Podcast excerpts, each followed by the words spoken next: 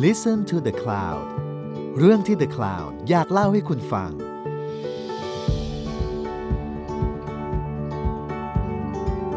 สวัสดีครับท่านผู้ฟังครับ วันนี้รายการ My Planet Portfolio รายการที่จะนำท่านผู้ฟังเข้าสู่การลงทุนทางด้านสิ่งแวดล้อม ที่จะทำให้สิ่งแวดล้อมนั้น งอกงามขึ้นพร้อมๆ กับทรัพย์สินที่งอกเงยวันนี้เราจะมาคุยกับคุณอิทธบูรณ์อ้นวงศา ผู้ประสานงานกองทุนแสงอาทิตย์ ผู้ซึ่งชวนให้เราลงทุนในเรื่องของพลังงานแสงอาทิตย์หรือโซลาเซลล์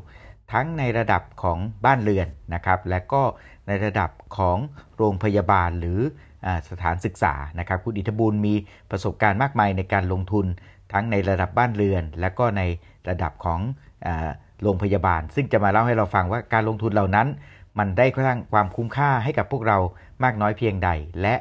มันมีปัจจัยอะไรบ้างที่เราจะต้องพิจารณา เชิญพบกับคุณอิทธบูรณ์อ้นวงศาครับ สวัสดีครับ ถึงทุกวันนี้แล้ว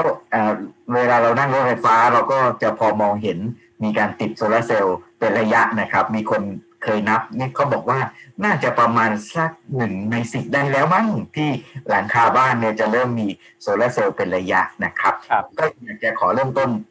ถามคุณอิทธบูรณ์ว่ามันมีความเป็นไปได้ มันมีความคุ้มค่าในการลงทุนสำหรับบ้านเรือนและอย่างครับ ในการติดตั้งโซลาเซลล์ครับณขณะนี้ถ้าพูดถึงตัวเทคโนโลยีก่อนนะครับ ก็คือตัวเทคโนโลยีเนี่ยมันกำลังพาเราไปสู่ระบบไฟฟ้า โดยใช้พลังงานหมุนเวียน โดยใช้พลังงานแสงอาทิตย์มากขึ้นตามลำดับมีการเทียบหน่วยนะฮะว่าตอนนี้พลังงานแสงอาทิตย์เนี่ย ราคาหรือต้นทุนของมันเนี่ยลดลงมาเรื่อยๆนะครับ จนจะสามารถแข่งกับพลังงานเชื้อเพลิงฟอสซิลชนิดอื่นได้ หรือบางทีเหนือกว่าแล้วในขณะนี้นะฮะคือลงมาต่ำแต่ก่อนนี้เราอาจจะเห็นว่า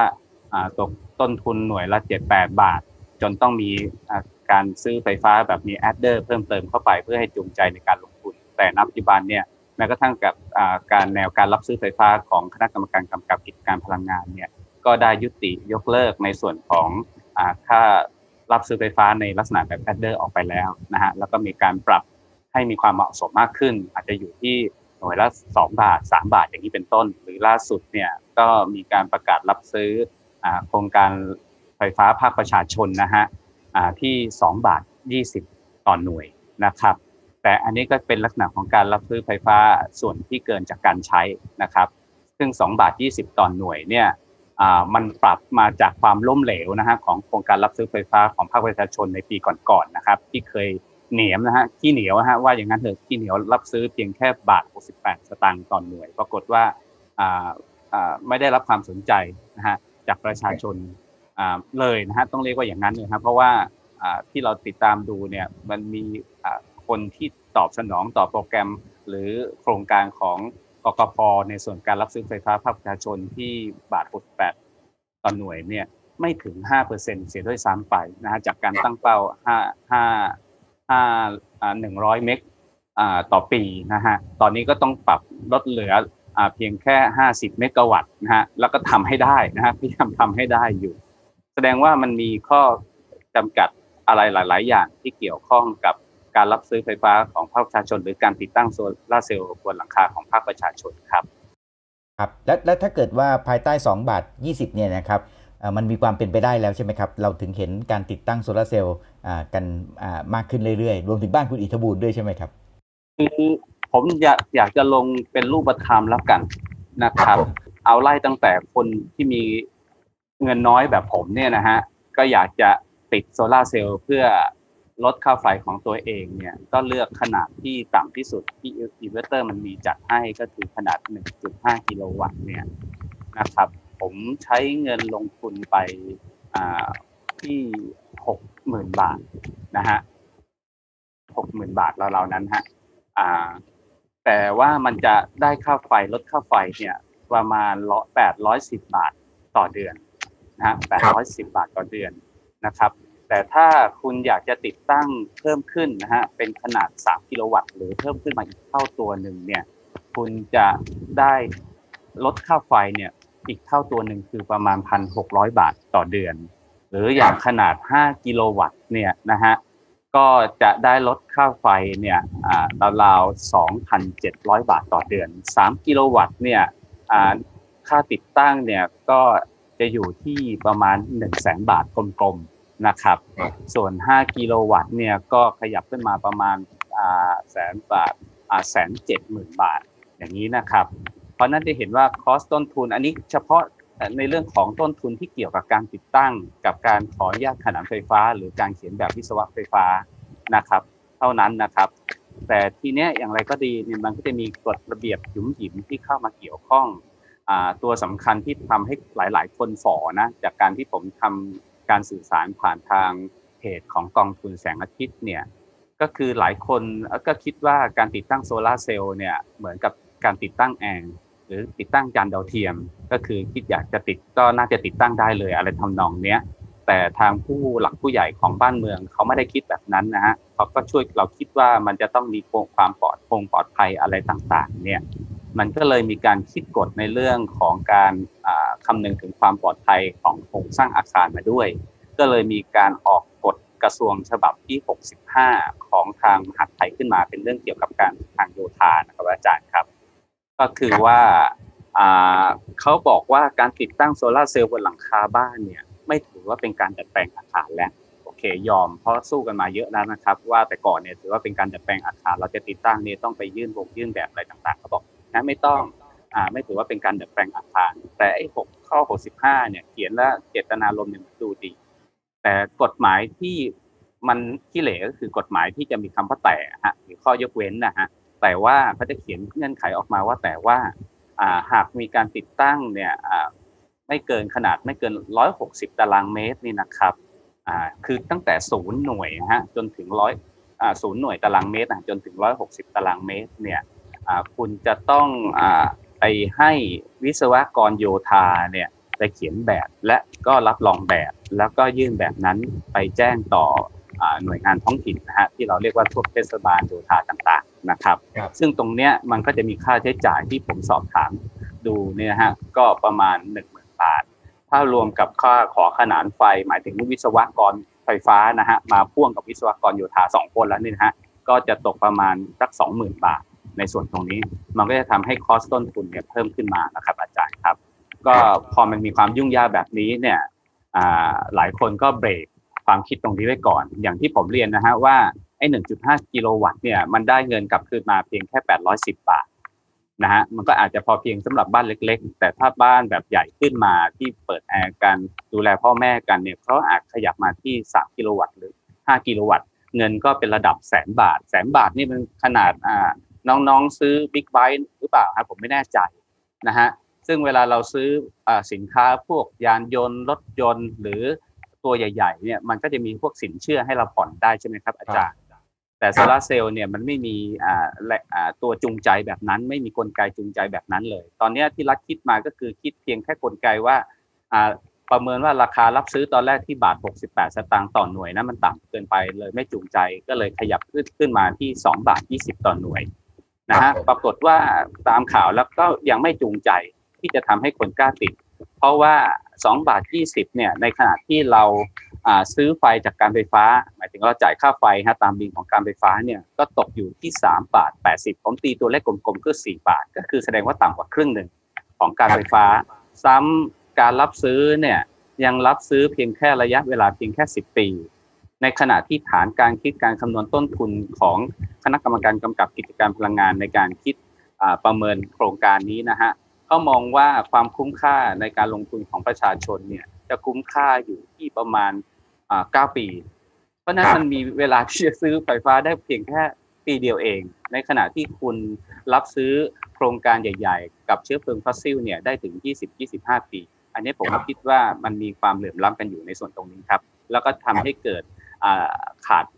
แรงจูงใจที่เพียงพอที่ทำให้ประชาชนร่วมลงทุนในส่วนตรงนี้นะครับหนึ่งก็คือขาดในเรื่องเกี่ยวกับพวกแนวเรื่องสินเชื่อที่จะเข้ามานะครับว่าจะทำยังไงให้ให้ให้ให้เปิดตรงนี้ได้สองอัตราแรงรับซื้อเนี่ยก็ยังมีคำถามอยู่นะครับว่า2บาท20เนี่ยน้อยเกินไปอยู่หรือเปล่านะครับเพราะว่าภาคประชาชนหรือกองทุนแสงอาทิตย์ก็คือเรียกร้องที่ผ่านมาว่าไม่ยุ่งยากสลับซับซ้อนเนี่ย ก็ก็คือใช้ระบบ net metering ก็คือหักลบกลบหน่วยไป ก็จะได้ไม่ต้องเสียค่าใช้จ่ายอะไรเกี่ยวกับเรื่องของมิเตอร์นะฮะแต่อย่างไรก็ดีเนี่ยเพื่อความเป็นธรรมก็ขอพูดข้อมูลให้ครบก็คือ เดี๋ยวเดี๋ยวโทษนะครับ ขออนุญาตสรุปนิดเดียวสั้นๆก่อนครับครับว่าก็ถ้าถ้าเราลงทุนประมาณสักแสนหนึ่งนะครับ เราประหยัดไปได้ประมาณสักพันหกบาทเนี่ยต่อต่อต่อเดือนใช่ไหมครับใช่ครับซึ่งพันหกบาทต่อเดือนเนี่ยก็ในแต่ละปีก็ประหยัดไปได้อ่าเรียกว่าอ่า หลายหมื่นเลยเนาะก็อาจจะประมาณสักอ่าหมื่นกว่าบาทใช่ไหมครับอ่าถ้าพันหกร้อยคูณสิบสองนะครับ ก็จะได้ที่หนึ่งหมื่นเก้าพันสองร้อยละติครับก็คือเกือบเกือบสองหมื่นครับครับก็คือโดยจริง ๆ แล้วเนี่ยอ่าน่าจะประมาณสัก 5 ปี น่าจะ 5-6 ปีน่าจะคืนทุนใช่ไหมครับอ่าแต่ว่าเนื่องที่อ่าแดดที่มาหาเรานะฮะประมาณ 4.5 ชั่วโมงนะครับครับผมนะ ครับแต่เนื่องจากว่าอันนี้คือคือโดยปกติก่อนนะครับ ก็คืออน่าจะประมาณสัก 5 ปีเนี่ยน่าจะ 5-6 ปีน่าจะคืนทุน แต่ว่าอันนี้มันยังมีค่าใช้จ่ายเพิ่มเติมขึ้น ก็คือเป็นค่าใช้จ่ายในการที่เราต้องไปติดตั้งอีก 20,000 ซึ่งอีก 20,000เนี่ยพูดง่าย ๆ ก็คืออีก 1 ปีละพูดแบบง่ายๆนะให้นึกภาพคือตัวเฉพาะตัวโซลาร์เซลล์เนี่ยหปีคืนทุน แต่ไอค่าใช้จ่ายในการติดตั้งเนี่ยเอาของเราไปอีก 1 ปี ว่างั้นเถอะครับผม อันนี้คือนี่คือประเด็นที่ 1 เพราะงั้นแต่ว่าถึงจะ 6 ปี แต่ว่าตัวโซลาร์เซลล์เนี่ยน่าจะมีอายุประมาณสัก 20 ปีครับเพราะฉะนั้นถ้าคิดแค่ตรงนี้ก่อนไม่ไม่มีปัญหาในการลงทุนครับอันนี้เป็นเหตุที่ทำให้คนอยากจะลงทุนมากขึ้น แต่ว่าแน่นอนไอ้ที่หายไปหนึ่งปีเนี่ยก็เป็นปัญหาแล้วนะครับ แต่ว่าทั้งหมดเนี่ยเราพูดบนฐานที่อ่าเราคำนวณจาก 1 0 0 0 0แสนบาท เพราะฉะนั้นถ้าเป็นรายเล็กลง ไอ้ตรง1 0,000เนี่ยมันก็จะไม่ใช่ไอ้สองหมื่นนะครับที่เป็นค่าไปขออนุญาตเนี่ยใช่มันก็จะไม่ใช่1ปีแล้ว มันก็จะกระเถิบมาเป็น2ปีแล้วครัคือพูดง่ายๆเฉพาะค่าใช้จ่ายในขออนุญาตเนี่ยเท่ากับเราติดโซลาร์เซลล์ฟรีไป2ปี เพราะว่าต้องเอาไปใช้ในการทำอนุญาตใช่ไหมคืครับอถ้ายิ่งกำลังผลิตเราน้อยลงเนี่ย ความคุ้มค่าก็จะสูงขึ้นนะครับเอ้ยโทษทีมันก็จะน้อยลงนะครับ ครับผมอ่าโดยเฉพาะพาะว่าขนาดไซส์ในการผลิตนั้นกับไอ้หน่วยลงทุนเนี่ยมันเท่าเดิมนะฮะเพราะฉะนั้นไอ้คนที่มีตังค์หรือว่าสามารถติดตั้งขนาดได้ใหญ่เนี่ยก็จะมีความคุ้มค่ามากกว่า ดังนั้นอ่าโครงการไฟฟ้าโซลาร์รูฟบนหลังคาบ้านเนี่ยอ่าก็ยังมีเขาเรียกว่าอ่าจุดอ่อนหรืออ่าตู้อะพวกอ่าอย่างเช่นที่เขาส่งเสริมการติดตั้งกับโรงพยาบาล หรือโรงเรียนเนี่ยก็ยังไม่ได้นะฮะเพราะว่าหน่วยการใช้ของเราหรือปริมาณการใช้ของเราอะไรต่างๆ เนี่ยมันยังเป็นขนาดเล็กอยู่ครับดังนั้นผมคิดว่ามันจะต้องมีกลไกหรือมาตรการในการจูงใจอื่นๆ เพิ่มเติมขึ้นมานอกจากอ่าอัตรารับซื้อที่ควรจะปรับเพิ่มขึ้น กับครับสองก็คือเรื่องเกี่ยวกับพวกอ่าทางด้านการเงินนะครับสินเชื่อหรืออะไรต่างๆ อย่างนี้ครับต้องเข้ามาเกี่ยวข้องครับซึ่งขอขออนุญาตต่อนิดเดียวครับ ซึ่งจริง ๆ ตัวเทคโนโลยีเนี่ยมันไม่มีปัญหาเรื่องการประหยัดทางขนาดเนาะอ่าหรือมีก็น้อยมากตัวเทคโนโลยีเองนะครับ เพราะว่าผมฟังอย่างที่คุณอิทธบูลพูดเนี่ยถ้าเราลงทุนขนาด 1.5 ใช้เงินประมาณสัก 60,000 ใช่ไหมครับครับอ่ามันก็จะประหยัดได้ประมาณสัก 800 เพราะงั้นจริง ๆ แล้วไอ้ส่วนที่มันอาจจะเรียกว่าเป็นส่วนที่เอ่อไม่ประหยัดทางขนาดเนี่ยถ้าเฉพาะตัวเทคโนโลยีคือตัวโซลาร์เซลล์เนี่ยมันไม่เยอะที่มันเยอะเนี่ยไอ้คือก็คือค่าอนุมัติเนี่ยเพราะว่าค่าอนุมัติ ไม่ว่าเราจะติด 1.5 หรือเราจะติด 3 หรือเราจะติด 5 กิโลวัตต์เนี่ยค่าอนุมัติมันออกมาใกล้เคียงกัน เพราะฉะนั้นมันก็เลยกลายเป็นปัญหาว่ารายรายใหญ่ๆเนี่ยเขาก็ติดทีเป็น 10 กิโลวัตต์เลย เพราะว่าค่าใช้จ่ายมันก็อาจจะเหมือนกันกับ 1.5 ในในแง่ของค่าการขออนุมัตินะครับอนอกจากนั้นเนี่ยเวลาเราอยากติดสมมุติเรามีและค่าอนุมัติ 60,000 บวก 20,000 หรือผมจะติดแบบ อ่า3กิโลวัตต์ก็1 0 0 0 0แสนบวก20,000 ผมมี แต่ว่าบางคนไม่มี พอไม่มีเนี่ยมันไม่เหมือนซื้อบิ๊กไบค์อย่างที่คุณอิทธบุญว่าซื้อบิ๊กไบค์เราเราไปอ่ามีหลักทรัพย์ มีหลักฐานอะไรบางอย่าง ซึ่งในกรณีของติดโซลาร์เซลล์เนี่ยจริง ๆ หลักทรัพย์ที่เราต้องมีหนึ่งอย่างเลยเนาะไม่เหมือนบิ๊กไบค์ด้วยคือบ้านใช่ไหมครับคือเราต้องมีบ้านน่ะเนาะแต่บิ๊กไบค์เราอาจจะยังไม่มีบ้าน แต่นี่เราต้องมีบ้านอะเพราะเราต้องมีหลังคา แต่ว่าเราไม่มีกลไกทางการเงินอันนี้นะครับประเด็นสุดท้ายที่คุณอิทธบูลเน้นก็คือเรื่องของการรับซื้อเนาะตัวเลขที่คุณอิทธบูลคำนวณทั้งหมดเนี่ยมันหมายความว่ามันช่วยเราประหยัดตอนที่เราใช้ไฟนะก็คือถ้าเราใช้ไฟอยู่เราต้องเสียเขา4 บาท ตอนนี้ไม่ต้องเสียแล้ว เพราะเรามีโซลาร์เซลล์แต่ถ้าเราไม่ได้ใช้ไฟไม่มีใครอยู่บ้าน เราต้องขายไฟให้เขาปรากฏว่าการไฟฟ้าเขาให้เรา2บาท20 เพราะฉะนั้นถ้ามันเป็นตัวเลข 4 บาทเท่ากัน ที่คุณอิทธบุญใช้คำว่า net metering มันน่าจะดีกว่าใช่ไหมครับเน็ตมิเตอร์ลิงเนี่ยก็ถกกันเยอะมาก ก็พบว่าหน่วยงานรัฐเนี่ยไม่เห็นสอดไม่เห็นด้วย หรือไม่ไม่เห็นสอดคล้องกับข้อเสนอของภาคประชาชน แต่ในส่วนของภาคประชาชนเนี่ยก็พยายามแบบทำอะไรให้เรียบง่ายที่สุดนะครับ ซื้อมาขายไปก็ให้มันเท่ากันก็จบในประเด็นตรงนั้นไปนะครับ แต่สุดท้ายเนี่ยเขาก็ไม่ยอมนะครับ ก็คือยังยืนในหลักการใช้ระบบแบบ กึ่ง billing กึ่ง net metering เอามาผสมกันนะครับ ก็คือหมายถึงว่าส่วนที่เราผลิตได้เนี่ยก็ถือว่าเป็น 4 บาทใช่ไหมครับอาจารย์ที่ผลิตได้เราเราใช้อยู่ในภายในกิจการบ้านเรือนของเราเนี่ยมันก็คือ 4 บาทเขาก็โอเคยอมตรงนั้นไปนะครับ แต่ว่าส่วนที่เกินจากที่ไม่ได้ใช้ขึ้นมาเนี่ยแล้วมันไหลเข้าสู่ระบบของการไฟฟ้าเนี่ยเขาก็จะทำสัญญารับซื้อกับเราที่2บาท20 อย่างนี้นะครับ ก็จะเป็นส่วนเกินแต่อย่างไรก็ดีเนี่ย concept ของโครงการไฟโซล่าภาคประชาชนของกกพเนี่ยก็มุ่งเน้นเกี่ยวกับการใช้ไฟเองในบ้านเรือนมากกว่าการขาย ผมก็เลยยังสับสนอยู่ว่าแล้วเขาจะเหนียมหรือจะเขียนทำไมกับอีกสองบาทยี่สิบตรงนี้ เพราะว่าคนส่วนใหญ่ก็จะติดตั้งอยู่นี่นะฮะตามทุนหรือตามงบประมาณของตัวเองที่ที่ตัวเองมีเขาอาจจะคิดเกินไปว่าโอ้โหแห่กันมาติดตั้งเยอะจนระบบเขาลวนอะไรต่าง ๆ เนี่ย แต่เราก็พบว่าตั้งแต่เริ่มโครงการเกี่ยวกับโซลาร์ภาคประชาชนเรื่อยมาเนี่ยมันไม่ได้เป็นอย่างที่เขากังวลหรือตระหนกอย่างนั้นนะครับ เพราะว่าประชาชนเนี่ยที่สำคัญก็คือยังมีค่าใช้จ่ายอื่น ๆ คนที่มีบ้านเนี่ยผมคิดว่าหลายคนนะฮะยังมีภาระเรื่องของการผ่อนบ้านอยู่เสียด้วยซ้ำไป มันไม่ได้พ่วง ดังนั้นหากจะต้องมีค่าใช้จ่ายก็มาอีกแสนหนึ่งในขณะที่คนระดับนี้ก็น่าจะมีรถยนต์ส่วนตัวด้วย ก็อีกหลายแสนอยู่เหมือนกัน ดังนั้นภาระค่าใช้จ่ายต่างๆ ที่เขามีอยู่เนี่ยก็คงรอบตัวเหมือนกันเขาคงคิดนะฮะว่าจะเอาเงินเนี่ยหนึ่งแสนบาทโดยมีมีสินเชื่อเนี่ยมาจมภายในวันเดียว หรือเดือนเดียวนั้นเนี่ยมันก็จะทำให้ระบบหมุนเวียนของเงินในครัวเรือนเนี่ยมันก็อาจจะเที่ยงทำได้ถ้าหากเป็นแบบนั้นก็เลยต้องคิดกันเยอะนะครับว่าเพราะมันมีเงินไหลคืนเข้ามาเพียงแค่เดือนละ 800 เพียงแค่ พันหกร้อยบาท ไม่ใช่เงินไหลเข้าเงินสดหมายถึงเงินที่จะจ่ายต่อการไฟฟ้าลดน้อยลง ก็เป็นสิ่งที่หลายคนกังวลอยู่ ผมคิดว่าประเด็นสำคัญก็คือ เงินที่มันจะลงไปเนี่ยมันไม่ใช่น้อยๆ ก็คือประมาณแสนบาทนะฮะถ้าแง่ของความคุ้มค่าคือประมาณ 3 กิโลวัตต์ถึง5กิโลวัตต์นะครับครับ แต่ผมอาจจะมองต่างกันว่า ผมคิดว่ามันช่วยตัดค่าใช้จ่ายเราได้ มันทำให้เราประหยัดขึ้นนะครับ เพราะว่าตอนนี้มันมีสิ่งที่ภาษาทางการเงินเรียกว่า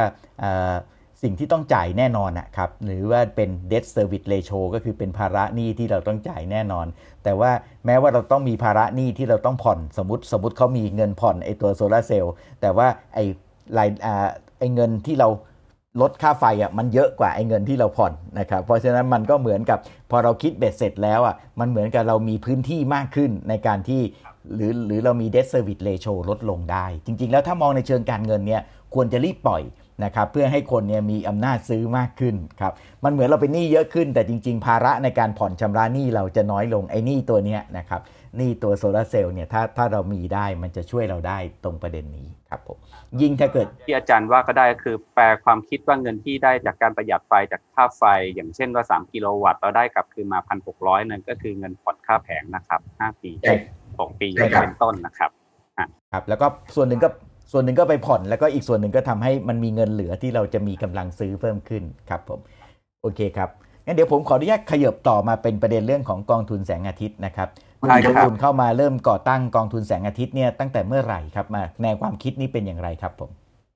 กองทุนแสงอาทิตย์เนี่ยผมเป็นเพียงแค่ผู้ประสานงานของกองทุนแสงอาทิตย์นะครับ กองทุนแสงอาทิตย์เนี่ยเป็นลักษณะการรวมตัวของเครือข่ายคนทำงานด้านประชาสังคมที่ เห็นถึงความสำคัญและตระหนักในเรื่องของการส่งเสริมและสนับสนุนให้ประเทศไทยเนี่ยมีทิศทางในการใช้พลังงานหมุนเวียนให้เพิ่มมากขึ้นนะครับ แล้วก็อย่างเช่นเครือข่ายที่ประกอบเนี่ยก็อย่างเช่นมูลนิธิเพื่อผู้บริโภคที่ทำงานด้านการคุ้มครองผู้บริโภคเครือข่ายด้านเด็กก็อย่างเช่นมูลนิธิเพื่อการพัฒนาเด็กนะครับเครือข่ายด้านสิ่งแวดล้อมก็อย่างเช่น Greenpeace ประเทศไทยนะครับ หรือประชาคมทางภาคใต้นะครับ ก็เข้ามาร่วมกันหรือแม้กระทั่งหน่วย ทางด้านศาสนานะฮะอย่างโรงเรียนสีแสงธรรมที่มีชื่อเสียงในเรื่องของความเป็นต้นแบบของโรงเรียนพลังงานแสงอาทิตย์ของท่านอดีตท่านพระครูวิมลปัญญาคุณฮะตอนนี้ท่านเลือกสมณศักดิ์แล้วจำสมณศักดิ์ท่านไม่ได้นะครับขออภัยด้วยนะครับ อันนี้ก็ได้มารวมตัวกันแล้วก็พูดคุยกันว่าเราน่าจะมีกิจกรรมอะไรที่พูดง่ายๆฮะอาจารย์คือเราเบื่อการคุย เราเบื่อการพูด เราเบื่อการถกแล้วว่า พลังงานแสงอาทิตย์เนี่ยมันดียังไง มันสามารถทำงานได้อย่างไรนะครับ ผมคิดว่าจังหวะนั้นที่เราคุยกันเนี่ยมันถึงเวลาที่เราต้องปฏิบัติการที่จะทำให้หน่วยงานด้านพลังงานของภาครัฐเกี่ยวข้องคดี หน่วยงานทางด้านสังคมบริการต่างๆก็ดี หรือประชาชนทั่วไปก็ดีเนี่ยเราจะพิสูจน์ให้เห็นว่าพลังงานแสงอาทิตย์ภายใต้คอนเซปต์ก็คือการติดตั้งบนหลังคานะฮะไม่ใช่พลังงานแสงอาทิตย์แบบฟาร์มนะครับขนาดใหญ่อย่างนั้นนะฮะเราไม่สนับสนุนนะครับ เราคิดว่ามันทำงานได้ แล้วมันก็จะยังประโยชน์ให้กับหน่วยที่ติดตั้งได้ แล้วเราก็เลือกโฟกัสไปในเบื้องต้นก็คือเลือกเลือกไปที่หน่วยบริการสาธารณะอย่างโรงพยาบาล ซึ่งมีจุดอ่อนมากก็คือมีภาระค่าไฟฟ้านะฮะบางหน่วยโรงพยาบาลนะครับ มีค่าไฟถึงสองแสนบาทต่อเดือน ปีละเป็นล้านล้านบาทเลย แล้วก็ติดหนี้ติดสินกับการไฟฟ้าเยอะมากนะครับแต่ว่า concept ของเราในเรื่องของเคเครือข่ายกองทุน รือข่ายกองทุนแสงอาทิตย์เนี่ยมันชื่อกองทุนแสงอาทิตย์แต่เราไม่มีเงินสักบาทเลยครับอาจารย์ในการก่อตั้ง เพราะเราไม่ได้ support จากหน่วยงานรัฐหรือหน่วยงานใด ๆ แต่เรามีหลักคิดก็คือทำให้ประชาชนเนี่ยเข้ามีมามีส่วนร่วมในแนวคิดของกองทุนแสงอาทิตย์อย่างที่ผมว่ามาสักครู่นี้ผ่านการบริจาคเงินนะครับ โดยอาศัยพื้นฐานวัฒนธรรมของสังคมไทยนะครับ ที่อยากจะทำบุญบริจาคเพื่อช่วยเหลือหน่วยงานอย่างเช่น โรงพยาบาล องค์กรศาสนาต่างๆ หรือแม้กระทั่งโรงเรียนที่เกี่ยวข้องกับเด็กอย่างนี้นะครับ เราก็เลยโฟกัสไปที่โรงพยาบาลนะครับ แล้วก็สะท้อนออกไปว่าโรงพยาบาลเหล่านี้มีภาระค่าไฟอะไรอย่างไรบ้างปกติเนี่ยคนก็จะมีการทำบุญกับโรงพยาบาลนะครับ เพราะว่าได้ลดหย่อนภาษีเนี่ยสองเท่านะครับ แต่ว่าเราคิดว่าการบริจาคผ่านทางกองทุนแสงอาทิตย์เพื่อติดตั้งโซลาเซลล์เนี่ยเราก็สื่อสารว่ามันเป็นการทำบุญแบบสองเท่าตัวหรือ ทำบุญสองชั้น คือติดตั้งโซลาเซลล์โรงพยาบาลได้เงินลดค่าไฟมาโรงพยาบาลเอาเงินค่าไฟรวมเป็นกองทุนของโรงพยาบาล แล้วก็บริหารกิจการภายในโรงพยาบาลเอาไปซื้อเตียงเอาไปซื้อผู้ลูกคันหรือเอาไปเพิ่มประสิทธิภาพในการดูแลรักษาพยาบาลได้อย่างไม่จบไม่สิ้นภายใน 25 ปีภายอายุการใช้งาน solar cell เราก็ขายไอเดียตรงนี้ไปครับ ครับ แต่ละโรงนี้ต้องใช้เงินลงทุนประมาณสักเท่าไหร่ครับเราวาง เราวางเราวางเป้าไว้ไม่เยอะครับ เพื่อให้มันเป็นเหมือนสตาร์ทอัพให้กับโรงพยาบาลให้เป็นการขายไอเดียกับโรงพยาบาลด้วยปกติโรงพยาบาลเนี่ยเขาเก่งนะครับในเรื่องของการระดมทุนเพื่อการบริจาคสร้างตึกหรือสร้างอุปกรณ์นะฮะถ้าจำได้ก็อย่างคุณตูนช่วยวิ่งอะไรทำนองเนี้ยแต่เราไปขายไอเดียว่าโซลาเซลล์มันทำได้นะ เทคนิคแบบนี้แล้วเราเนี่ยจะขันอาสาในการเป็นผู้จัดหาผู้รับจ้างที่มี ประสิทธิภาพมีคุณภาพ แล้วก็ใช้วัสดุอุปกรณ์ที่มีคุณภาพมาตรฐานอย่างดีเยี่ยมนะครับ เข้าไปเนี่ยเพื่อสร้างความมั่นใจให้กับโรงพยาบาลนะครับ เราตั้งไว้ที่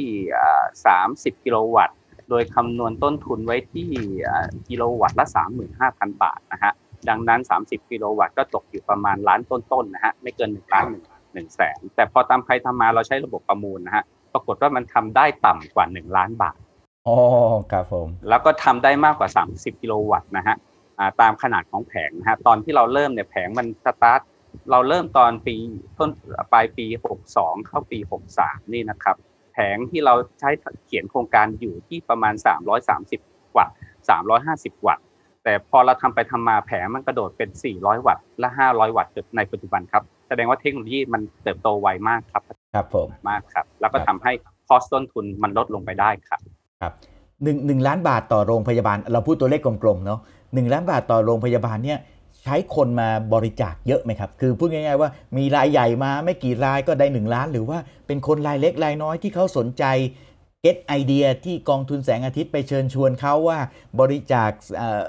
ผ่านกองทุนแสงอาทิตย์เหมือนบริจาคให้โรงพยาบาลสองรอบ ก็คือรอบแรกได้โรงโรงพยาบาลได้ solar cell รอบที่ 2 โรงพยาบาลก็ได้ไฟฟ้า มีคนลงทุนเยอะไหมครับ ในสมมติว่าต่อต่อหนึ่งล้านบาทเนี่ยมีคนลงทุนเยอะไหมครับหลักคิดในการทำงานของเราเนี่ยทางคณะกรรมการกองทุนแสงอาทิตย์ก็วางหลักการไว้ว่าเราจะไม่วิ่งเดินสายขอสปอนเซอร์ หมายถึงว่าไปหารายใหญ่ๆขึ้นมาเพื่อให้มันผุดได้ไวเนี่ยแต่ใช้หลักการก็คือว่าแบ่งความมีส่วนร่วมเนี่ยไปยังพี่น้องประชาชนรายเล็กรายน้อยทั่วๆไปก็เลยใช้หลักการแบบนี้ฮะไม่มีการวิ่งไปเจาะกลุ่มเป้าหมายอะไรต่างๆ ที่คิดว่าเขามี มีตังมีกระเป๋าสตังค์นะครับอ่าก็ปล่อยโดยธรรมชาติไป แต่ปรากฏว่าที่เราสตาร์ทอัพแล้วก็ไปได้อย่างทำให้เราสามารถดำเนินการในปีแรกได้อย่างราบรื่นเนี่ยก็คือที่โรงพยาบาลแก่งคอยครับก็เป็นบุญเก่าของแต่ละโรงพยาบาลครับหลังอย่างโรงพยาบาลแก่งคอยเนี่ยก็เป็นประชาชนพ่อค้าอ่าห้างร้านในพื้นที่นะครับเป็นห้างร้านทองเนี่ยก็ขอบริจาคเหมาเลยนะครับหนึ่งล้านบาทให้กับโรงพยาบาลนั้น ในขณะเดียวกันโรงพยาบาลก็ทำกิจการระดมทุนร่วมกับ ร่วมกับทางกองทุนแสงอาทิตย์ด้วย มันก็เลยทำให้มีเงินเพิ่มขึ้นมาที่จะส่งต่อไปยังที่โรงพยาบาลที่ 2 ที่ 3 แล้วเราก็ใช้วิธีแบบนี้นะฮะก็คือได้เงินมาจากโรงพยาบาลนี้แล้วก็ส่งต่อเป็นทอดๆไปยังอ๋อยังครับโรงพยาบาลเป็นเครือญาติ revolving นะ fund ฮะพันธมิตรนะฮะโรงพยาบาลนี้ต่อเนื่องไป จนไปถึงโรงพยาบาลสุดท้ายก็คือที่โรงพยาบาลพระปกเกล้าเนี่ยก็วางไว้ที่ 30 กิโลวัตต์เหมือนกัน เราก็มีเสร็จภารกิจไปเนี่ยเราก็มีเงินมาต่อทอดกับอ่าวิทยาลัยเทคนิค ที่เป็นโปรเจกต์อ่าเฟสสองของเราได้อีก ในขณะเดียวกันเนี่ยโรงพยาบาลหลายๆโรงพยาบาลหลังจากรู้แนวทางในการระดมทุนบริจาคเพื่อสร้างพลังงานแสงอาทิตย์ของตัวเองแล้วเนี่ยเขาก็ไปดำเนินกิจกรรมของตัวเอโอ้งครับผมอย่างเช่นที่แก่งคอยเนี่ยอ่าเขาก็เริ่มที่30 31กิโลวัตต์นะถ้าผมจำไม่ผิดแล้วขยายมาเป็น60กิโลวัตต์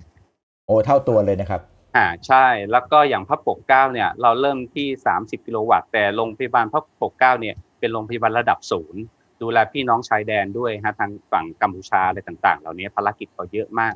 เขาก็เลยจัดเวทีคอนเสิร์ตระดมทุนภายในของเขาเอง ก็ขยายกำลังติดตั้งขึ้นมาเป็นร้อยกว่ากิโลวัตต์ในปัจจุบันโอ้โหครับดีมากเลยครับ แต่ผมขออนุญาตเพื่อให้นึกภาพง่าย ผมชอบตัวเลข 1 ล้านมันมันนึกภาพง่าย ขออนุญาตกลับมาว่า 1 ล้านแรกเนี่ยประชาชนลงทุนและมามาช่วย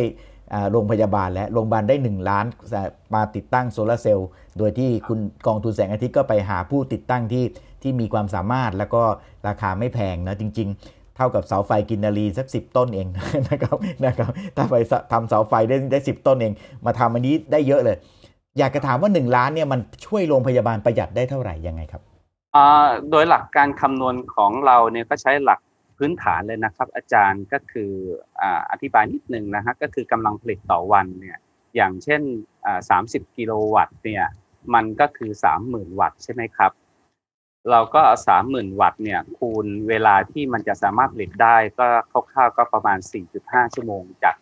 12ชั่วโมงที่เป็นช่วงกลางวันฮะเราเอาแค่4.5ชั่วโมงนะครับมาคูณนะครับแล้วก็หารด้วยพันนะครับ เพื่อเข้าหลักของกิโลวัตต์ต่อชั่วโมงนะครับ ก็ออกมาเป็นหน่วย พอออกมาเป็นหน่วยแล้วก็คูณด้วย 30 วันนะฮะก็ออกมาเป็นเดือนอย่างนี้เป็นต้นนะครับ โดยรวมแล้วเนี่ยอยู่ที่ประมาณปีละ1 1แสน2หมื่นบาทนะครับ จาก 30 กิโลวัตต์ที่จะช่วยโรงพยาบาลประหยัดค่าไฟฮะต่อปีนะครับเงินหนึ่งแสนบาทกับมวลที่เขาใช้เนี่ยบางโรงพยาบาลอย่างที่ผมเรียนนะครับบางโรงพยาบาลเล็กๆเนี่ยอยู่ที่ประมาณ4ี่แสนห้าแสนบาทเนี่ยก็ทุนได้เยอะนะครับอาจารย์ กับบางโรงพยาบาลเนี่ยค่าค่าไฟประมาณ 1 ล้านบาทก็อาจจะได้น้อย แต่มองกลับกันนะครับ คืออันนี้คือเราคิดแบบตรงไปตรงมานะครับ ก็คือใช้ 4 บาทเข้าไปคูณเหมือนไฟบ้าน แต่โรงพยาบาลเนี่ยหรือหน่วยงานราชการอื่น ๆ หรือหน่วยธุรกิจเนี่ยอ่ามันถูกใช้การคิดค่าค่าไฟแบบ TOU ครับหรือ time of use แล้วมันใช้ช่วง peak เนี่ยเป็นตัวฐานในการคำนวณค่าไฟ แต่ กำลังผลิตไฟฟ้าของพลังงานแสงอาทิตย์ที่เกิดขึ้นเนี่ยเราเรียกว่าเพชฌฆาตตัดหัว peak หรือตัดยอดของ TOU ดังนั้นฐานคิดมันจะเปลี่ยนโดยทันที เพราะว่าตัว peak ที่เกิดขึ้นในกลางวันจากแล้วตัวพลังงาน solar cell ที่มันไปตัดฐานยอด peak เนี่ยมันทำให้ฐานแนวคิดของการคำนวณค่าไฟมันเปลี่ยนไปโดยทันทีครับอาจารย์ ดังนั้นบางทีเนี่ยเราคาดการณ์ว่าจะได้เท่านี้บางทีมันอาจจะได้เยอะกว่าเสียด้วยซ้ำซึ่งตอนนี้เรากำลังติดตามอยู่ครับครับ เข้าใจว่าค่าไฟในช่วงพีคนี่จะประมาณ 5 บาทกว่าเลยนะครับใช่ไหมครับ ใช่ครับใช่ครับขนาด เพราะฉะนั้นครับซึ่งเพราะงั้นเราไปตัดยอดพีคมันก็จะไม่ใช่เหมือน 4 บาทที่เราคำนวณจากไฟบ้านแล้ว มันก็จะได้ผลตอบแทนเพิ่มขึ้นมามากกว่านั้นอีกใช่ผมคิดว่าอันเนี้ยมันเป็นการส่งเสริมการใช้ฐานไฟที่ที่มีความผิดปกตินะฮะแล้วก็ควรที่จะมีการอ่าพิจารณาปรับปรุงแก้ไขเสียด้วยซ้ำไป กับแนวคิดหรือพฤติกรรมของภาครัฐที่จะจัดกิจกรรมอีเวนต์นะครับ อย่างเช่นปีนี้จะเป็นปีรักสิ่งแวดล้อม แล้วก็มารณรงค์ให้ประชาชนปิดไฟพร้อมกันในช่วงเที่ยง หรือช่วงเวลาใดเวลาหนึ่งหนึ่งชั่วโมงอย่างนี้เป็นต้นเนี่ยสิ่งที่เกิดขึ้นก็คือว่าช่วงพีคของเวลาช่วงปิดไฟที่พร้อมกันเนี่ยมันจะหายไปเหมือนเหวหลุมเหวลึกๆนะครับ แต่ปรากฏว่าทุกหน่วยทุกคนหลังจากเสร็จกิจกรรมไออีเวนต์แบบนั้นนะฮะ flash mob แบบนั้นไปแล้วเนี่ยฮะทุกคนกลับมาเปิดไฟในนาทีหลังจากนั้นนะปรากฏว่า peak มันสูงขึ้นกว่าเดิมพอ peak มันสูงขึ้นปุ๊บเนี่ยไอฐาน TOU มันคิดไปถึงยอดไอตัว peak ที่มันดันขึ้นไปทันทีครับ ผมคิดว่าวิธีการบริหารจัดการแบบอีเวนต์แบบนี้ไม่ควรใช้ได้แล้ว ควรจะเป็นเรื่องของการกระจายบริหารการจัดการใช้ไฟฟ้าที่มีความฉลาดมากกว่านี้ครับครับก็คือติดตั้ง solar cell มันก็จะตัดยอด peak ไปเป็นการ เหมือนกับถาวรเท่ากับจำนวน solar cell ที่จะติดตั้งพอมันเริ่มขึ้น แล้วก็พอดีแสงอาทิตย์มันก็เริ่มปรากฏใน 4 ชั่วโมงนี้ มันก็จะตัดไอยอด peak ตรงนี้หายไป เพราะงั้นค่าบิลค่าไฟก็ลดลง และจริง ๆ แล้วไอยอด peak ที่ว่าเนี่ยรัฐบาลเนี่ยก็ต้องไปสร้างโรงไฟฟ้าเพิ่มเติมขึ้นด้วย ซึ่งไอโรงไฟฟ้าที่สำหรับยอด peak เนี่ยโดยส่วนใหญ่ก็ไม่ค่อยได้เดินเครื่องมากนัก ก็เรียกว่าเป็นการลงทุนที่ไม่ค่อยคุ้มค่า เพราะฉะนั้นถ้าเกิดว่าเราสามารถตัดยอดพีคตรงนี้ได้ ค่าไฟเราก็ลดไอความจำเป็นที่จะต้องสร้างไฟฟ้าโรงไฟฟ้าใหม่ๆ ที่ไม่ค่อยได้ใช้งานหรือใช้งานน้อยก็จะลดลงไปด้วยใช่ไหมครับ ผมกำลังตั้งเป็นข้อสงสัยในส่วนตัวของผมนะครับ อย่างที่ผมเรียนเมื่อกี้ผมใช้คำพูดคำพูดว่าการทำงานของโซลาร์เซลล์บนหลังคาอาคารเนี่ยมันเป็นเพื่อจะฆ่าตัดยอดพีค แล้วก็หน่วยงานทางด้านการกำกับกิจการพลังงานเนี่ยจะใช้ยอด peak เนี่ยของแต่ละปีหรือสูงสุดเนี่ยเป็นฐานในการตั้งสมมติฐานในการพยากรณ์การใช้ไฟฟ้า ดังนั้นเนี่ยไอตัวการทำงานของ solar cell หรือ solar roof บนหลังคาอาคารเนี่ยมันเลยขัดกับวัตถุประสงค์หรือขัดกับจุดมุ่งหมายในการขยายโรงไฟฟ้า การสร้างโรงไฟฟ้าตามแผน PDP ไปโดยในตัวของมันนะครับ แต่ทีเนี้ยผมคิดว่าเพื่อความเป็นธรรมของสังคม เพื่อทำเป็นธรรมต่อประชาชนที่เป็นคนแบกรับภาระค่าไฟฟ้าจากโรงไฟฟ้าที่ล้นเกินระบบอยู่ในขณะนี้ผ่านทางค่า FT เนี่ย ผมคิดว่ารัฐบาลเนี่ยควรที่จะมีความซื่อสัตย์ต่อนโยบายการส่งเสริมพลังงานหมุนเวียน โดยเฉพาะการกระจายอำนาจในการเป็นผู้ผลิตของผู้บริโภครายเล็ก ๆนะครับ อย่างจริงใจอย่างตั้งใจนะครับ ไม่ควรที่จะมีการตั้งข้อกำหนดกฎอุปสรรคอะไรต่างๆเนี่ยเข้ามาในการที่จะทำทำให้ประชาชนเนี่ยสามารถเปลี่ยนจากความเป็นผู้บริโภคที่ต้องมานั่งคอยบ่น คอยจ่ายบินค่าไฟในแต่ละเดือนเนี่ยสามารถที่จะแปรผันมาเป็นหน่วยผลิตนะเล็กๆ ส่วนรัฐเองเนี่ยผมคิดว่า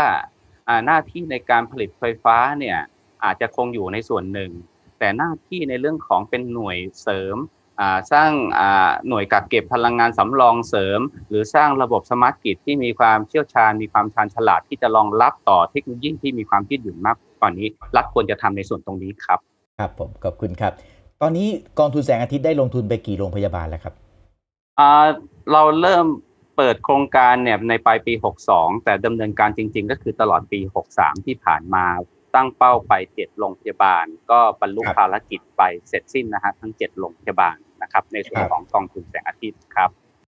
และและในปี 64 เข้าใจว่าได้ขยายไปเมื่อสักครู่คุณอิทธบุญพูดถึงเรื่องวิทยาลัยเทคนิคใช่ไหมครับอ่าใช่ครับก็อย่างอย่างอย่างที่เรียนนะครับว่าเงินที่ส่งต่อกันเป็นทอดๆนะฮะในการระดมทุนของโรงพยาบาล แสงอาทิตย์ทั้ง 7 โรงพยาบาลนะครับจนส่งสุดท้ายเนี่ยมันมีเงินเกิดขึ้นอยู่ในที่ถืออยู่ในกองทุนแสงอาทิตย์จำนวนหนึ่งนะครับ แล้วก็เป็นแผนเดิมของกองทุนแสงอาทิตย์นะครับว่า เราอยากจะขยายพื้นที่เพื่อเป็นจุดการเรียนรู้ของสังคมนะครับ ก็เลยหลังจากภารกิจของโรงพยาบาลต่างๆ เสร็จสิ้นแล้วเราก็ปีนี้นะฮะปี 2564เนี่ยก็มาอยู่ที่หน่วยของวิทยาลัยการศึกษานะฮะทางด้านสายอาชีพ โดยเราวางคอนเซปต์ไว้ว่าพลังงานแสงอาทิตย์หรือเทคโนโลยีพลังงานแสงอาทิตย์โดยเฉพาะบนหลังคาอาคารเนี่ยมันสามารถสร้างงานให้กับประชาชน มันสามารถสร้างงานให้กับเยาวชน โดยเฉพาะสายช่างสายวิชาชีพไฟฟ้า หรือวิศวกรรมต่างๆ ได้อย่างมหาศาลเขาไม่จำเป็นที่จะต้องจบออกมาแล้วคอยไปสมัครงานกับโรงงานอุตสาหกรรม หรือโรงไฟฟ้าขนาดใหญ่ งานเกิดขึ้นได้ในชุมชนของเขาเอง ไม่ต่างจากการรับจ้างติดตั้งเครื่องปรับอากาศ ไม่ต่างจากการติดตั้งระบบอินเทอร์เน็ต ในชุมชน หรือระบบสัญญาณดาวเทียมอะไรต่างๆ ผมคิดว่างานแบบนี้สามารถพัฒนาและเข้าถึงประชาชนได้ มันจะทำให้เยาวชนเนี่ยไม่จำเป็นที่ต้องโยกย้ายเข้าโรงงานหรือมาที่ในในในส่วนกลางอย่างนี้เป็นต้น และผมคิดว่าระบบที่การกระจายให้ทุกคนเป็น SME แบบนี้ได้เนี่ยมันมีความยืดหยุ่นมากกว่าที่จะลงศูนย์ หากว่าโรงงานเกิดภาวะอย่างอย่างเช่นปัจจุบันครับวิกฤตโควิด ภาวะวิกฤตเศรษฐกิจเกิดการปรับตัวเนี่ยมีคนตกงานเป็นพันเป็นหมื่นเป็นแสนอย่างนี้เป็นต้นครับ ผมคิดว่างานแบบนี้มันรองรับได้ครับ ครับ ก็แปลว่าแทนที่การลงทุนเนี่ยจะเป็น 2 ต่อเหมือนอย่างที่ตอนทำเรื่องโรงพยาบาลตอนนี้เราได้ต่อที่ 3 เพิ่มขึ้นมาด้วย ก็คือต่อที่จะมีคนเนี่ยที่จะเข้ามาดำเนินธุรกิจ เพราะว่าทำที่วิทยาลัยเทคนิค น้องก็ได้เห็นอยู่ค่าไฟของวิทยาลัยน้องก็ลดลงในขณะเดียวกัน น้องก็ได้เรียนรู้ว่าแล้วจะเอาไปพัฒนาต่อยอดยังไง จริงๆแล้วอาจจะได้นวัตกรรมใหม่ๆนะถ้าในโรงเรียนนั้นก็มีการประกวดด้วยว่าพลังงานแสงอาทิตย์จะเอาไปทำอะไรต่อไปได้นะครับผมเรียกว่าครบถ้วนเลย ครับอย่างนี้ฮะอาจารย์สิ่งที่เราพบนะฮะในการที่ไปสัมผัสทำงานร่วมประสานขอความร่วมมือกับวิทยาลัยเทคนิคต่างๆ วิทยาลัยสายอาชีพต่างๆ ไม่มีใครเปิดการเรียนการสอนว่าด้วยเรื่องพลังงานแสงอาทิตย์เลยนะครับอ๋อครับผมโอ้เราก็แบบตะลึงมากเลย ในขณะที่โรงเรียนเสแสงธรรมของท่านพระอาจารย์ภูมิมัญญาคุณนะครับ อดีตนะครับตำแหน่งนะท่านก็ทำให้ครบวงจรให้เห็นหมดเลยว่ามันทำอะไรต่างๆได้บ้างครับผมแล้วก็พยายามทำจัดทำเป็นหลักสูตร ปรากฏว่าพอเราเข้าไปเอาโซลาร์เซลล์เนี่ยไปเชิญชวนไปแนะนำกับวิทยาลัยต่าง ๆ เนี่ยอ่า บรรดาผู้บริหารในสายวิทยาลัยสายอาชีวะนะครับ ก็เห็นถึงความสำคัญที่ว่าอันนี้คือนี่คือเทรนด์ของของอาชีพสายอาชีพนะฮะของเด็กเทคนิค เด็กช่างกลเด็กไฟฟ้าต่างๆ ที่มันจะเป็นเทรนด์ใหม่และโลกมันกำลังจะพาไปอย่างนั้นจริง ๆ เรากำลังจะมีครับรถไฟฟ้าอ่าเราจะมียานยนต์ไฟฟ้า เราจะมีอะไรต่างๆ ที่เกี่ยวข้องกับไฟฟ้า แต่เด็กของเรากลับไม่ได้เรียนรู้ตรงนี้โดยตรง ก็เป็นสิ่งที่น่าเสียดาย แล้วเราก็เลยคิดว่าไอ้โปรแกรมแบบเนี้ยหรือการส่งเสริมให้วิทยาลัยเขาเป็นจุดสตาร์ทอัพในการเป็นศูนย์เรียนรู้ มีพลังงานด้านพลังงานแสงอาทิตย์เนี่ยก็เป็นสิ่งที่ควรทำอย่างเร่งด่วนเลยนะครับ ในขณะที่ตลาดมันมันกำลังจะมาอย่างแน่นอนครับอาจารย์ โอ้ครับผมขอบคุณมากเลยครับ วันนี้เราได้เห็นภาพเลยครับ นี่เป็น My Planet Portfolio ที่ผมคิดว่าคุ้มค่ามากเลย ก็คือถ้าเราลงทุนนะไม่ว่าจะเป็นที่บ้านเรา หรือว่าแทนที่เราจะบริจาคหน่วยที่เป็นหน่วยงาน อย่างเช่นโรงพยาบาลหรือ โรงเรียน เราก็มาลงทุนในกองทุนแสงอาทิตย์นะครับในโรงพยาบาลหรือว่าในโรงเรียนหรือว่าในบ้านของเราเอง สิ่งที่เราจะประหยัดได้นี่มันหลายต่อมากเนาะแล้วแต่จะนับกันต่อแรกก็คือกระเป๋าสตังค์ของเราเนาะแม้ว่าเราจะต้องลงทุนก้อนแรก แต่อย่างที่คุณอิทธบูลโชว์ให้ดูเนี่ยก็น่าจะประมาณสัก 5 ปี ถ้าเป็นโรงพยาบาล หรือถ้าเป็นบ้านเราหลังเล็ก ๆ หน่อยก็อาจจะ 7 ปีคืนทุนเนี่ยนะครับก็ ก็หลังจากนั้นก็จะเป็นผลตอบแทนเป็นกำไรของเรา ต่อที่ 2 ก็ยังสามารถที่จะนำเงินตรงนี้ไปลงทุนอย่างอื่น ๆ ต่อนะครับ ถ้าเป็นโรงพยาบาลก็นำไปใช้ในการให้บริการทางด้านสุขภาพต่อ อันที่ 3 มันทำให้ไปเกิดการจ้างงานด้วย โดยเฉพาะถ้าลงทุนในของวิทยาลัยเทคนิคก็ไปเกิดการจ้างงานต่อนะครับและต่อทีสี่4 ซึ่งเราไม่ได้พูดแต่ว่ามันแน่ชัดอยู่แล้วก็คือเรื่องของการ รักษาสิ่งแวดล้อม เพราะว่าพลังงานแสงอาทิตย์ก็คือพลังงานที่ไม่ได้ปล่อยก๊าซเรือนกระจกนะฮะหรือปล่อยก๊าซเรือนกระจกน้อยที่สุดถ้าเราคิดทั้งกระบวนการเนี่ยก็ปล่อยน้อยกว่าโรงไฟฟ้าจากถ่านหินหรือจากแก๊สธรรมชาติมาก เพราะงั้นอันนี้ก็จะเป็นผลดีทั้ง 4 ด้านเลยที่เราพูดมานะครับทั้งหมดเนี่ยมันเป็นไปได้จริงแล้ว คุณอิทธบูลบอกว่าทำได้แล้วที่บ้านก็ก็ทำได้ที่โรงพยาบาลก็ทำได้ที่วิทยาลัยเทคนิคก็ทำได้ แต่มันจะทำได้เยอะกว่านี้ มันจะทำได้กว้างขวางกว่านี้ ขอให้การรับซื้อเนี่ยช่วยทำให้มันมีกฎระเบียบที่สะดวกหน่อย ขอให้มันมีการกำหนดราคารับซื้อที่เป็นธรรม แล้วก็มาตรการทางการเงินที่เข้ามาช่วยสนับสนุนเนอะเพราะว่าจริง ๆ อย่างโรงพยาบาลเขาก็อาจจะลงทุนเองก็ได้ใช่ไหมครับ แล้วก็แล้วก็ทยอยผ่อนคืน แต่ว่าตอนนี้ไอ้มาตรการเหล่านี้ยังสู้ big bike ไม่ได้นะครับ คนขาย big bike ก็ยังสามารถที่จะไปไอ้คนซื้อ big bike ก็สามารถที่จะไปขอขอเงินได้ แต่ว่าคนที่จะติดตั้งพลังงานแสงอาทิตย์นี่ไม่ไม่สายังไม่สามารถที่จะขอผ่อนได้ ทั้งที่จริง ๆ แสงอาทิตย์นี่ติดตั้งเสร็จเนี่ยเราไม่ต้องไปทำงานอะไรเพิ่มเนอะตัวมันเองสร้างรายได้ของตัวมันเอง แต่ถ้าเป็น big bike นี่เราต้องขยันทำงานนะไม่งั้น big bike จะหลุดเราจะผ่อนไม่ได้นะครับผม โอเคครับ ไม่ทราบคุณอิทธิบุญจะมีอะไรเพิ่มเติมในช่วงสุดท้ายไหมครับ คือผมอยากจะโฟกัสไปที่การสนับสนุนส่งเสริมให้ประชาชนระดับครัวเรือนนะฮะได้มีโอกาสที่จะสัมผัสและก็เข้าถึงการติดตั้งโซลาร์เซลล์เป้าหมายของพวกเราผมก็ติดนะฮะก็คือการลดค่าไฟนะฮะไม่ต้องรอคอยประกาศรัฐบาลนะฮะจะช่วยเหลือค่าไฟ เดือนนี้ผมได้ 20 บาทฮะอาจารย์ดีใจมากเลย คือเราสามารถที่จะลดค่าไฟของเราได้เอง แต่ว่าจากการที่ผมทำงานผ่านทางเพจของกองทุนแสงอาทิตย์นี่นะฮะแล้วก็สื่อสารออกไปเนี่ย หลายคนเนี่ย มีความกังวลกลัวนะฮะว่าเขาจะมาจับนะฮะว่าไปติดตั้งแล้วก็ไปเชื่อมต่อกับระบบของการขนานไฟฟ้าแล้วเนี่ย การไฟฟ้าเนี่ยจะมาฟ้องเป็นคดีกับเราอย่างนี้เป็นต้นนะครับ ดังนั้นเนี่ยสิ่งที่สำคัญเนี่ยในการเลือกช่างติดตั้งโซลาเซลล์หากว่าเรามีเงินพร้อมแล้วนะครับหนึ่งก็คือดีลกันให้ครบถ้วนเลยนะครับ ถ้าเรารู้วงเงินอย่างที่ผมอธิบายนะฮะสามกิโลวัตต์อยู่ที่แสนต้นๆเนี่ยต่อรองกันให้ได้นะครับอ่าสิ่งที่เราจะได้พ่วงก็คือหนึ่งไม่ใช่แค่ค่าติดตั้งค่าอินเวอร์เตอร์นะครับหนึ่งเขาจะต้องมีวิศวกรไฟฟ้านะครับ เขียนแบบให้เราและยื่นขนานกับการไฟฟ้าให้เรียบร้อยเรื่องนี้ต้องผ่านให้ได้นะครับ ส่วนที่2เนี่ยอย่าไปกังวลนะครับว่า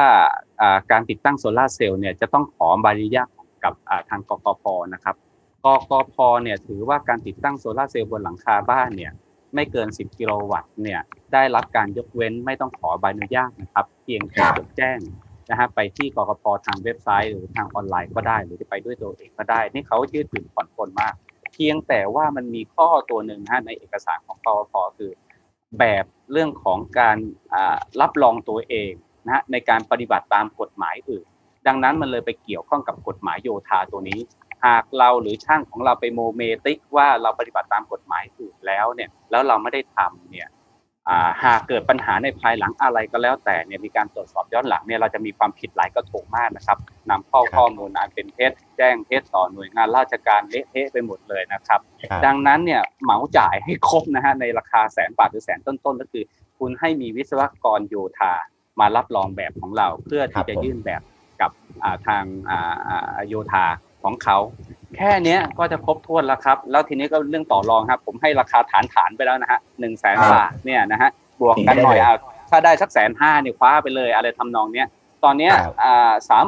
อ่าวัตต์ต้นทุนละอ่ากิโลวัตต์ละสามหมื่นห้าพันบาท ก็เป็นระดับกลางๆนะครับ บางรายอาจจะต่ำกว่านี่อย่าเพิ่งรีบคว้านะครับ เพราะว่าเขาอาจจะเลือกสเปคของโดยเฉพาะอินเวอร์เตอร์ที่ห่วยแตกมากก็ได้ อันนี้พูดภาษาชาวบ้านเพราะนั้นดูตัวอินเวอร์เตอร์ให้ดีว่า ที่สำคัญคือระยะเวลาการรับประกันอินเวอร์เตอร์นะครับ ถ้าไม่รับประกันอินเวอร์เตอร์เลยเนี่ยอย่าไปเอา ถ้ารับประกันระยะเวลาอินเวอร์เตอร์เพียงแค่3 ถึง 5 ปี ก็ให้คิดไว้กลางๆก่อน แต่ถ้า